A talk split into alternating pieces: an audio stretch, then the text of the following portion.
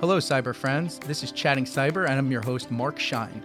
This podcast focuses on how companies can help qualify and quantify the cost of a data breach. Chatting Cyber features some of the most well-respected privacy and cyber experts in the world. Join the conversation with business leaders, government agencies, and cyber experts to learn more about how and why they got into this ever-changing field that we call cyber risk. Hello, cyber colleagues. I'm Mark Schein, National Co-Chair of the Cyber Center of Excellence here at Marsh McLennan Agency and the host of Chatting Cyber Podcast. I'm here with Jim Motella from Porzio Compliance Services. Jim, how are you doing this morning? Good. How are you doing, Mark? Excellent. Thanks for joining the show today. My pleasure. So, Jim, and my question to you, how does a gentleman that grew up in Staten Island end up running the Newark field office for the Secret Service? It's, you know, Mark, it's a lot more complicated than just crossing a bridge, okay, from Staten Island to New Jersey. Um, I was pretty fortunate uh, to join the Secret Service at the uh, at the tender age of twenty-three.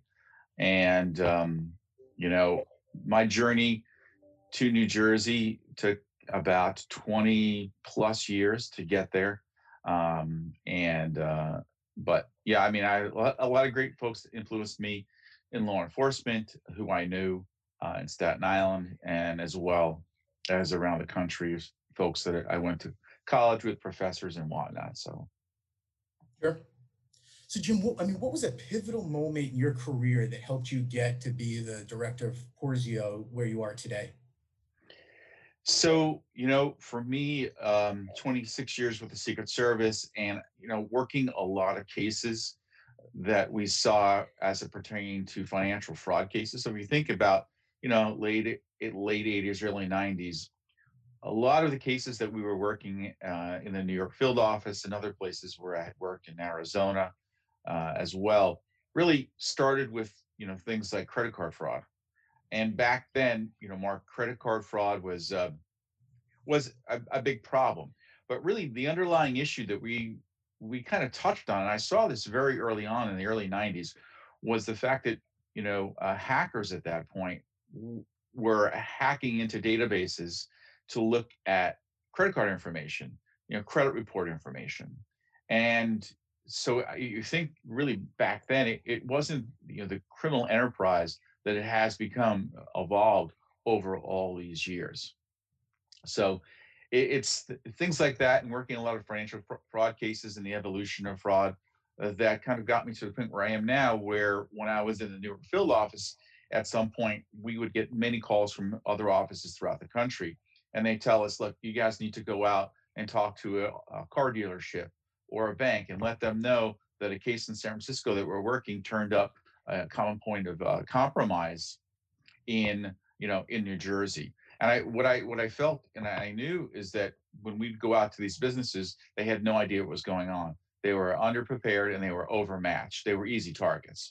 So based upon that, you know, when I retired, I really wanted to focus kind of in the mid-market uh, because there is a lot of risk there, and there's not a, a lot of maturity depending on the, as you know, depending on the different industry. Sure.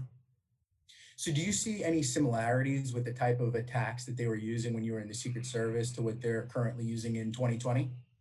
You know, if we think about credit cards, right, and the migration to chip and PIN, that has really stopped a lot of uh, fraud at the point of sale. So that was a piece, right?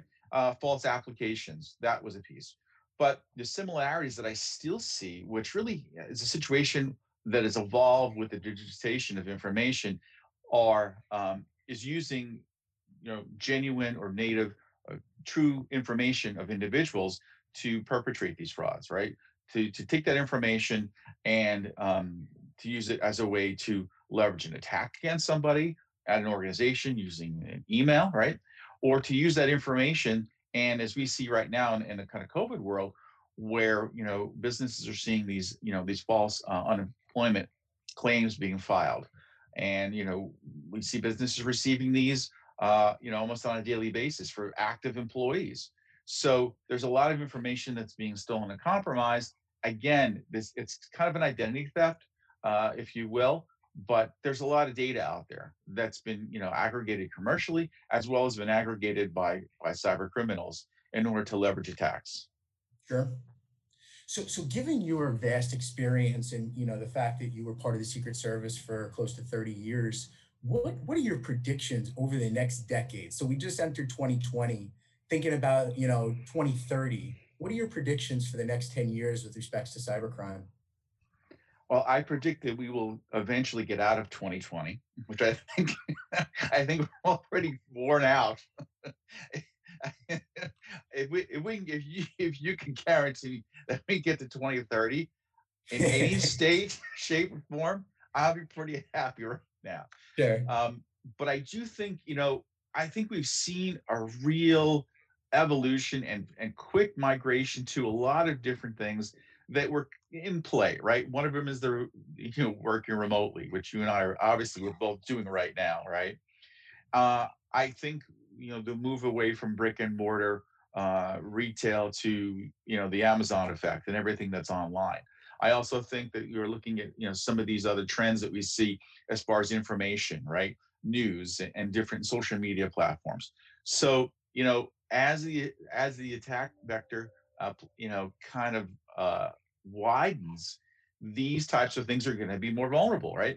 So if you look at, you know, online, online ordering and, you know, And, and this type of e-commerce, we've seen, you know, disruptions in supply chain issues that we work as part as in investigations because it's the physical and a digital world. But at the end of the day, Mark, it's fraud, right? Mm-hmm. So I think you're going to see disruptions to supply chains when it comes to e-commerce well, because there's a reliance on e-commerce now.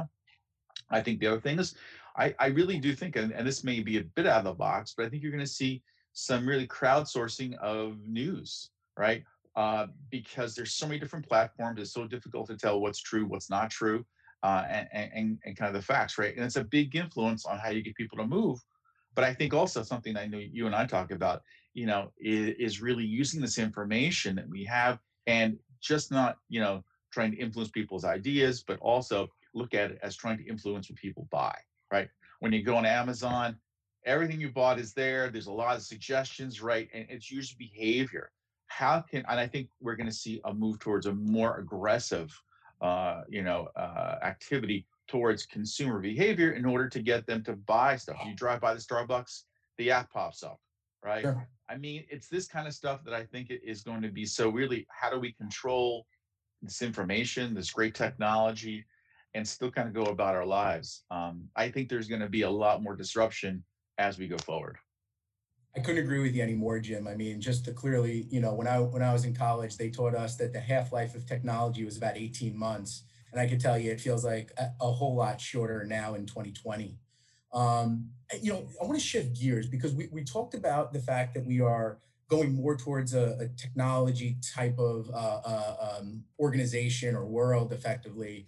Um, what would be one resource that you think would be most beneficial to help combat the hackers, given the fact that we are becoming a more interconnected uh, um, world? Yeah, you know, I think what I see in the clients that I work with, um, I think we've lost control of our personal information, right? We gave up the rights to that information. You know, when, when, you know, when you go to a, a, a sporting event, you'd sign up for a credit card to get a free t-shirt, right? We thought we were getting over, right? But honestly, all that information has been aggregated and has been used and is being sold, you know, commercially. And I, I think we need to figure out how to get a hold and control of our information. And I think we see some data protection regulations coming into effect, like California Consumer Privacy Act. You know, and as you see, Mike, I mean, you've been in this business long enough, you've seen a migration of, right, data breach regulation, right? fifty states, fifty different laws. I think you're going to see the same thing in data privacy. I think we've got to kind of, as a society, we've got to get a hold of our information, and we have to, unfortunately, make it, you know, put more, um, more obligation on businesses on how they, how they have our information, what they do with our information. As we as consumers need to get kind of control of our information again. We understand that it's ours. You know, in Europe, it's a very different situation. You know, identification information is seen in a very different way. So we need to get a hold of it, number one. I think number two, you know, I think technology is going to keep on evolving. The hackers are going to keep on, um, you know, evolving as well. I'm not sure if we'll ever really catch up, but we need to be more resilient.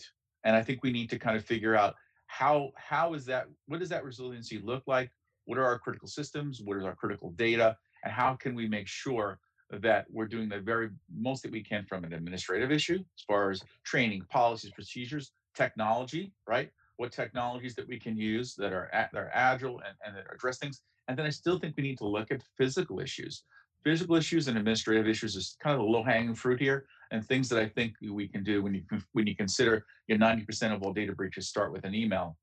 You know, that, that says a lot. I mean, you have the best technology, but if you let if you let them in, you know, uh, if there's still a human factor that we we talk about a lot. Absolutely, and I, I think that's a great pivotal point to our next uh, next topic: public-private partnerships in the cyberspace. What's your stance on that? Yeah, I, I have to say that, you know, in government and with Secret Service, we really learned early that we needed to work with financial institutions, right? Um, and we would form these ad hoc groups, and things have gotten a lot more sophisticated as far as that, even within the groups, right? The, the F S I SAC and other groups like that. I think we need to continue to do this. And I think also government realizes now, especially on social, with social media, they can't do it by themselves. There has to be some cooperation between the public and the private, but also, you know, the thing that always comes into play is individuals' rights, right? Uh, we've got commercial entities with a lot of information. You know, how does government regulate that? But really, it's got to be a partnership protecting individual rights. It's a tough mix, but really, I think it's the only way to go because, you know, the government doesn't have all the answers. Private industry has very specific things that they're doing. And together we need to kind of figure out what are the threats we need to work on, focus on those, and then collaborate as best possible. Great. So last question for you. And, and you know, I, I want to ask for your, your most challenging, but maybe one of your top three. If you could talk us, you know, what are, you, what are your more challenging uh, um, instances that you had, whether it was a breach, a data incident, and what made it so complex and what the solutions you were able to deploy to help the client in the end? Yeah, so very early on it, at uh, at Porzio, I, I got a, um, a LinkedIn message from someone I had never met before that was referred to me through someone that actually, of course, that I knew. And they were at a fairly large, uh, a fairly large uh, business that they did handle cybersecurity and cyber risk. Actually, what happened is one of their clients, one of the, one of the supporting businesses for their clients, had a ransomware attack.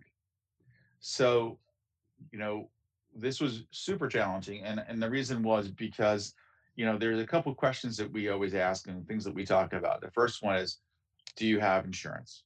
Right? Uh, the answer was not cybersecurity insurance. Right? Do you have access to backups? No, we don't. We just figured out that the M S managed service provider that we were paying uh, to do this work uh, did not pay the bill, the the invoice uh, for the hosting company.